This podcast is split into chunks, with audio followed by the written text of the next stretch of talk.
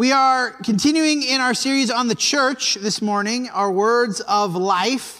Uh, we're going to talk about elders this morning. I did not, I said this in class, I did not plan it. We are talking about the idea of elderships and pastors in uh, our class this morning. We did, and we will next week as well.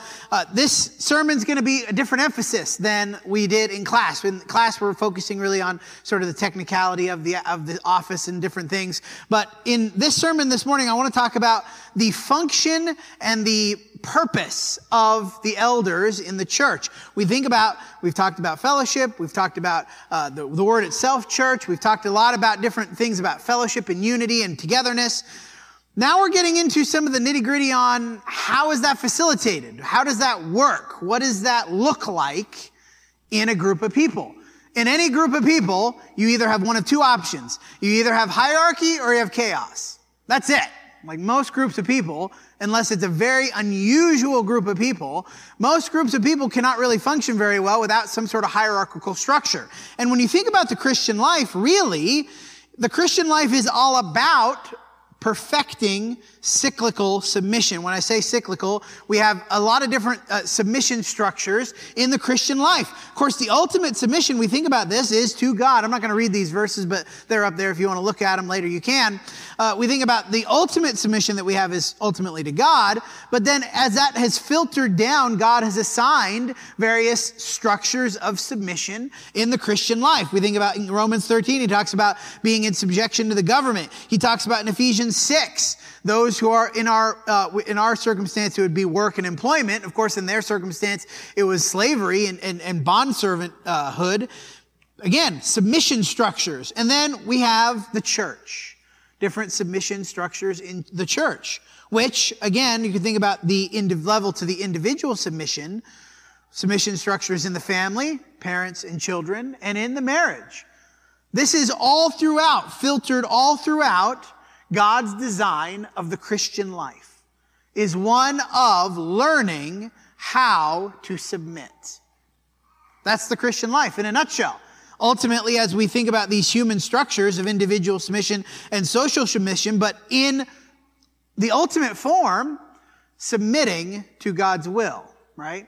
And so when we think about the church, we're talking about elders today, we think about the church, there is some of these structures in the church that facilitate our ultimate goal of being pleasing to God, our ultimate goal of serving Him, as we are doing so, not just individually. The, the point of the church is that we're going to serve God together. We are pooling our, we, what we did this right now was pooling our resources, right? To accomplish things that we could not have accomplished individually.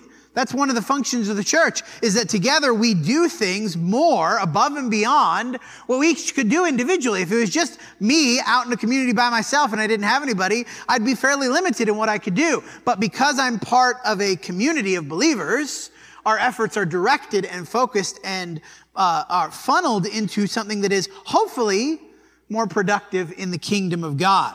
And so we think about elders, the history of the position as we begin. The idea of the elder in God's people is not a new idea. This is something that really originates at the very beginning of Israel in Exodus chapter 3, verse 16. Of course, as God is thinking about uh, the Exodus that is about to happen, He's about to pe- bring the people out of the land of Egypt. Exodus 3.16, He tells, Go and gather the elders of Israel together and say to them, I, the, uh, the Lord, the God of your fathers, the God of Abraham, Isaac, and Jacob, has appeared to me saying, I have observed you and what has been done to you in Egypt. And he goes on and talks about, this is of course Moses' call, right? Moses, you're going to go to Israel. You're going to bring my people out of captivity. What do you need to do? Gather the elders and tell them what I've said to you. We see in Exodus 12, 21, later on, after the, the 10 plagues are, are well in effect here, we're coming to the end. Exodus 12, 21, Moses called all the elders of Israel and said to them, go and select lambs for yourselves according to your clans and kill the Passover. We're not going to read all that, but he was instituting what? You elders, you're going to be in charge of making sure that you all get the right Passover lamb and you do the blood on the doorpost and you do the right stuff and you're dressed the right way and the angel of death is going to come and pass over and you're going to be in charge of making sure that this happens in all of the families in Israel. Moses didn't do that. Moses didn't wander throughout Israel making sure that each, each house was doing what they were supposed to do. He delegated that responsibility to the elders of Israel. And then, of course, we come in Numbers 11 later on. As Moses has brought them out and they're thinking about instituting again this sort of kingdom, this nation that's going to be, the Lord said to Moses, Gather for me 70 men of the elders of Israel, whom you know to be elders of the people and officers over them, and bring them to the tent of meeting and let them take their stand there with you. And he's going to explain a bunch of stuff. Numbers 11, organizational structure in Israel. Now, ultimately, we know Israel was submitting to who? They were submitting to God. He was their ultimate authority. But within the human structure of Israel, there was this hierarchy that the nation of Israel at that time in the millions of people needed some organization. Moses could not manage a million people. What's the most that one person can manage? I don't know. Don, how many people do you think you can manage? Can you manage a thousand? There needs to be some organization, doesn't there? And here we see he's using the elders in Israel as this means of organizing the people. Now we come to the early church and we think about this is of course a little bit changed, of course, as we come into the, the history of the early church. As we think about the history of this position, Acts 11 verse 27, we know of course at the beginning, we'll, we'll, we'll bring it back a little bit. At the beginning in Acts, it's the apostles, right? Jesus has called them to their author- his authority. He, he was with them for three years. And then, and of course, in Acts chapter one, he ascends, the Spirit descends on them. They're the ones in charge. But fairly quickly, again, you think about the number of people, there needs to be some organization going on. Acts 11, 27. Now in these days, the prophets came down from Jerusalem to Antioch. One of them named Agabus stood up and foretold by the Spirit there would be a great famine over all the world. This took place in the days of Claudius. So the disciples determined, everyone according to his ability, to send relief to the brothers living in Judea. And they did so, sending it to the elders. Not sending it to the apostles. Of course, we had in Acts chapter 6, right? The apostles, the daily distribution of food in Acts chapter 6, the apostles ultimately decided we're not going to deal with that, right? We're going to keep preaching and doing the ministry of the word. What are they doing? They're sending this relief to the elders in Jerusalem that they would be in charge of seeing that this would be used appropriately and in the right way. Acts chapter 15, 4 and 6. When they came to Jerusalem, they were welcomed by the churches Paul and Barnabas coming to discuss the matter of circumcision. What are we going to do about circumcision? What are we going to do about the old law? How are we supposed to deal with this? What, what are we doing? So they come and have this council. They were welcomed by the church and the apostles and the elders, and they declared all that God had done with them. But some believers who belonged to the party of the Pharisees rose up and said, It is necessary to circumcise them in order to keep the law of Moses, the Gentiles, right? And the apostles and elders were gathered together to consider this matter. It didn't take long for the elders to have a place of authority in these discussions of things that were happening in the church in Jerusalem. The apostles were still there. I'm not saying they were supplanting the apostles. And yet the apostles were bringing along, were, were establishing that it's not just going to be the apostles that are deciding these things, that there are going to be these elders who are going to help in making these decisions, being involved in the leadership and the organization of the church. And as we think about this as a part of church planting, of course, this is what was going on in the first century, right? Paul and Timothy and Titus and Epaphras and Apollos, they're all traveling around and they're all establishing these congregations in various places. And what are they doing? Acts 14, 21. They returned to Lystra and to Iconium and to Antioch, strengthening the souls of the disciples, encouraging them to continue in the faith and saying that through many tribulations we must enter the kingdom of God. And when they had appointed elders for them in every church, with prayer and fasting, they committed them to the Lord in whom they had believed.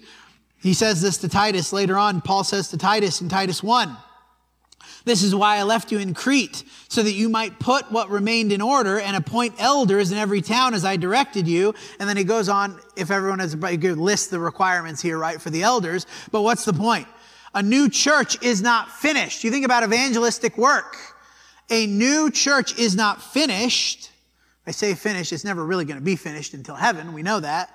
But the work of the evangelist is not done until there are local men able to take up the position of elder. Until that has happened, the work of evangelism is not yet complete.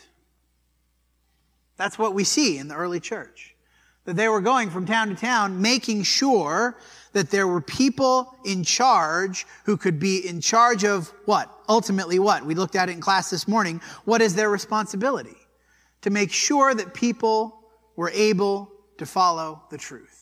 That was their goal. And as we think about their responsibility, we'll move into this section here. What were they supposed to do, these elders? Well, you got some in Jerusalem, you got some in all these churches that they're establishing. What did they want them to do? Acts 20, verse 28. As Paul is talking to the elders in Ephesus here the job that they have, the overseers. We see a different word here. He says it earlier on in Acts chapter 20 that he's gathered the elders. Here he calls them overseers. Pay careful attention to yourselves, to all the flock in which the Holy Spirit has made you overseers to care for the church of God, which he obtained with his own blood.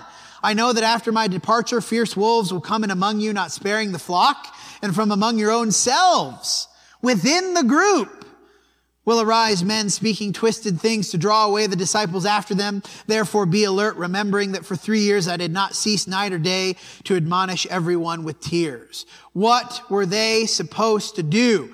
They were supposed to make sure, they were responsible for making sure that people heard and submitted to God's truth. To make sure that there was no, what did he say here? Twisted things that there were no wolves that would come in and lead the disciples after them. That was the job of the elders. I'm leaving. You're never, and he says this in this sermon here, you're never going to see me again. You make sure, you elders, you who have been made overseers of this church, you make sure that when I'm gone, there's not all this sort of false teaching that comes in that distracts people and leads people away. Peter says it a different way. 1 Peter 5, 1 through 4. I exhort the elders among you, as a fellow elder and a witness of the sufferings of Christ, as well as a partaker in the glory that is going to be revealed. Shepherd the flock of God that is among you, exercising oversight, not under compulsion, but willingly, as God would have you. Not for shameful gain, but eagerly, not domineering over those in your charge, but being examples to the flock. And when the chief shepherd appears, you will receive the unfading crown of glory. The word shepherd carries specific connotations, two specific connotations. One, of course, is the mundane idea of a shepherd, right?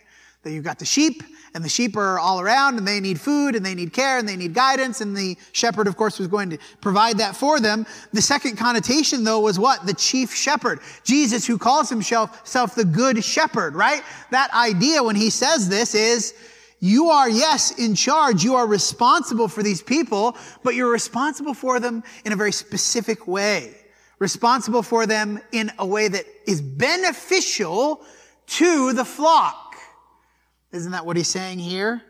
In calling up Jesus, he calls up the kind of authority that Jesus has. Authority, yes, ultimate authority, but authority that was based in doing what was best for the other person. Isn't that the example of Jesus as the chief shepherd? The shepherd who lays his life down for the sheep. such a dumb thing to do if you're a person. You think about the, the analogy in the first century there. Everybody understood that people were more valuable than sheep. And yet the shepherd laid his life down for the sheep. And of course, we see this then transitioning as Peter, a fellow elder, one who was both an apostle and an elder, who's admonishing these men to do what? To care for these people. And as we think about in the church today, we carry this forward. We know that not all elderships, not all groups of men do the job well, do they? There are some who are domineering, some who do it for shameful gain, some who are not good examples to the flock. I'm sure that Maybe you've known people like that. But as elders, specifically, well, two of you, Steve's not here. Maybe he'll listen to this later. We understand, of course, your responsibility. And a responsibility that is specific to the church so that we as a congregation, as we looked in Ephesians chapter 4, can become like Christ. We could turn this then to the rest of us, our submission to elders. And we think about why this is the case. Okay, again, what's the point? We've read already so far. What is the point here?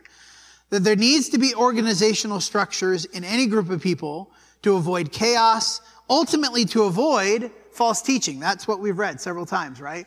To avoid false teaching coming in and corrupting and twisting and leading people away from Christ. That's the goal, the mission of the elders to make sure that that does not happen. And we have a part to play in that as well. The rest of us in this congregation.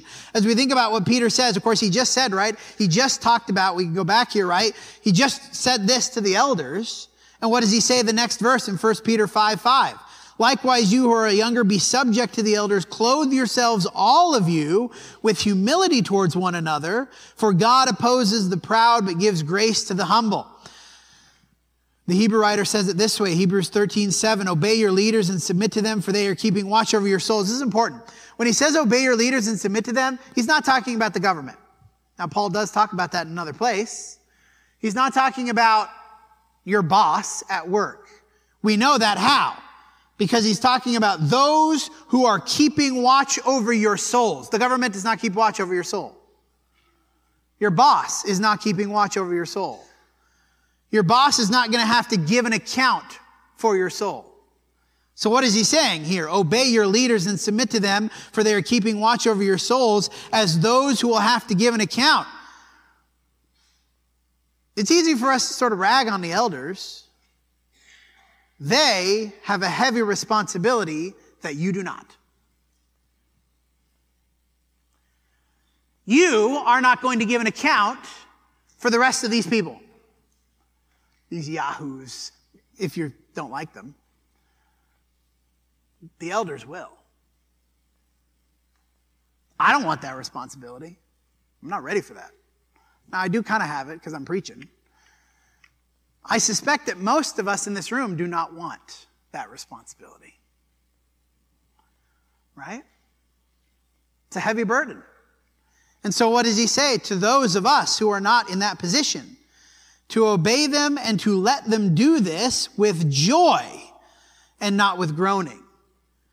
For that would be of no advantage to you, not the elders, to the people. So, here's the question as we think about this Think about your part in this congregation. Do you think you make the elders' jobs easier or harder?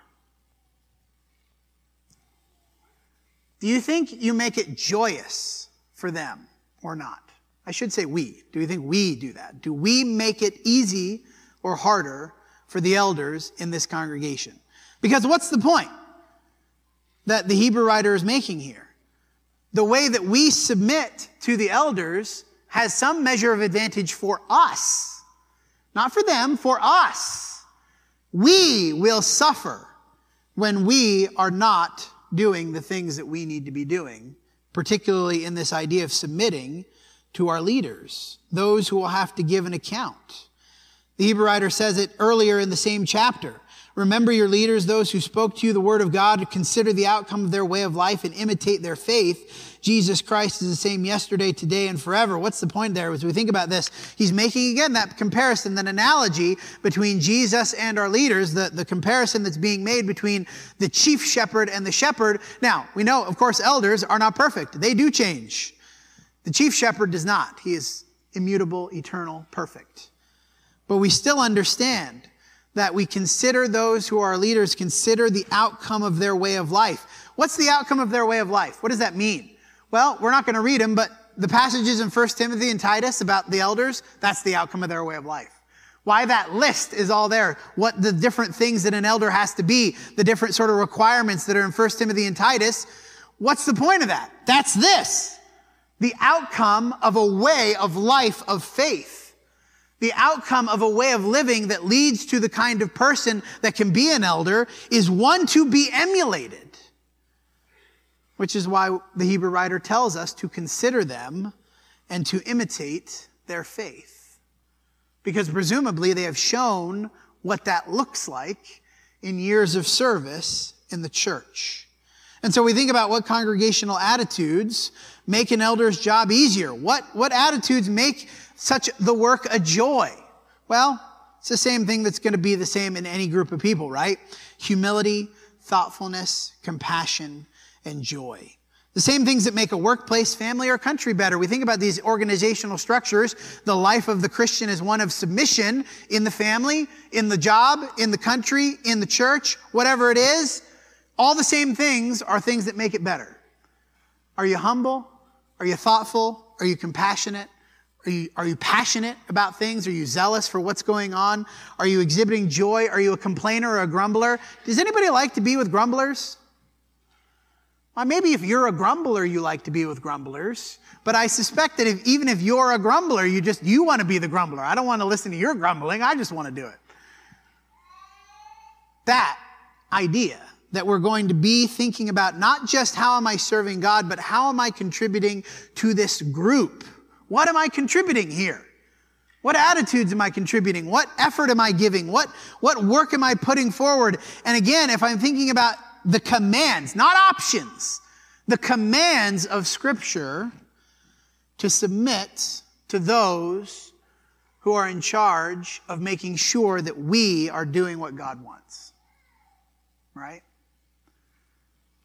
Remember, the submission structures are baked into the entire Christian ethos. Can God be proud of your submission to Him? Okay, we can start at the top, right? Is it joyful for God to be your God? Or are you just like, I, I think about God sometimes, and I think about Jesus really.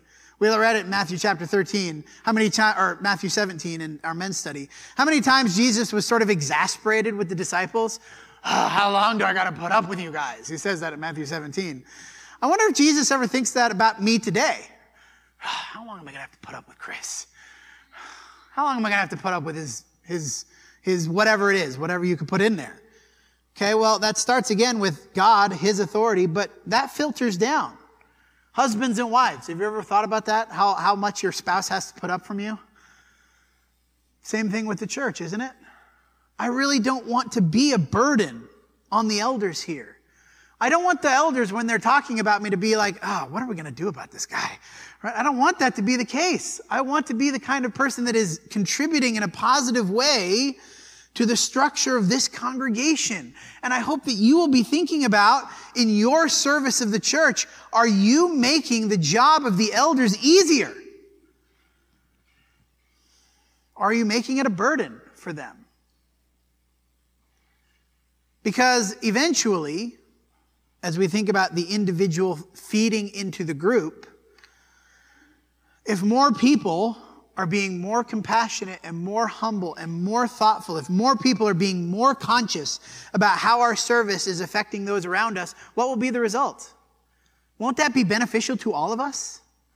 Won't that lead to all of us having a better time here? All of us being more fulfilled and having more joy? Do we make things easier or harder? Ultimately, we understand the famous quote with great power comes great responsibility. That mostly directed at the elders today. You guys have great responsibility. But we also, as a congregation, have responsibility too. To submit in a way that is beneficial and not burdensome. And so we put this up here one more time as we think about structures in the church. Submission to God, yes. Submission to the government, to our work, and submission in our church, submission in family and marriage. Ultimately, all of these feed into the same thing. As we conclude, why did God establish this? 1 Timothy 3, 14 through 15, I hope to come to you soon, but I'm writing these instructions to you in case I am delayed to let you know what? How people ought to conduct themselves in the household of God because it is the church of the living God, the support and bulwark of the truth. Why do these things matter? Because our church has a job. We have a job, right?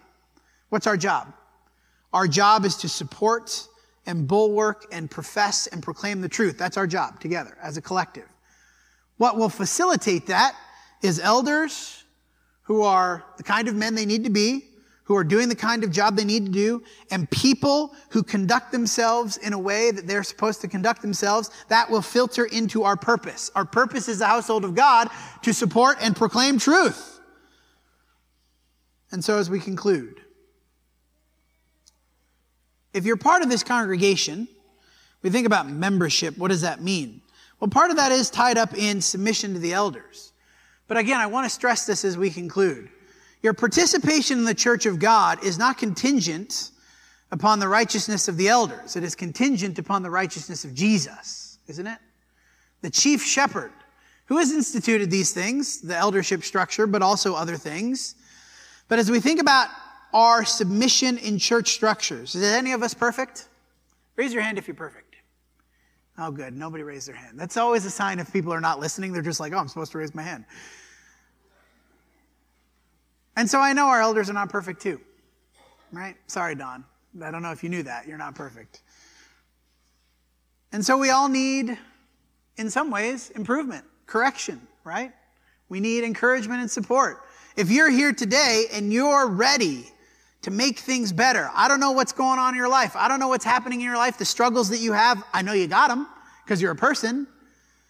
But if you need help, part of the organizational structure of the church is to provide that help, right? To provide us with what we need to do better in the future than we did in the past. Whatever it is, you can do better. I can do better.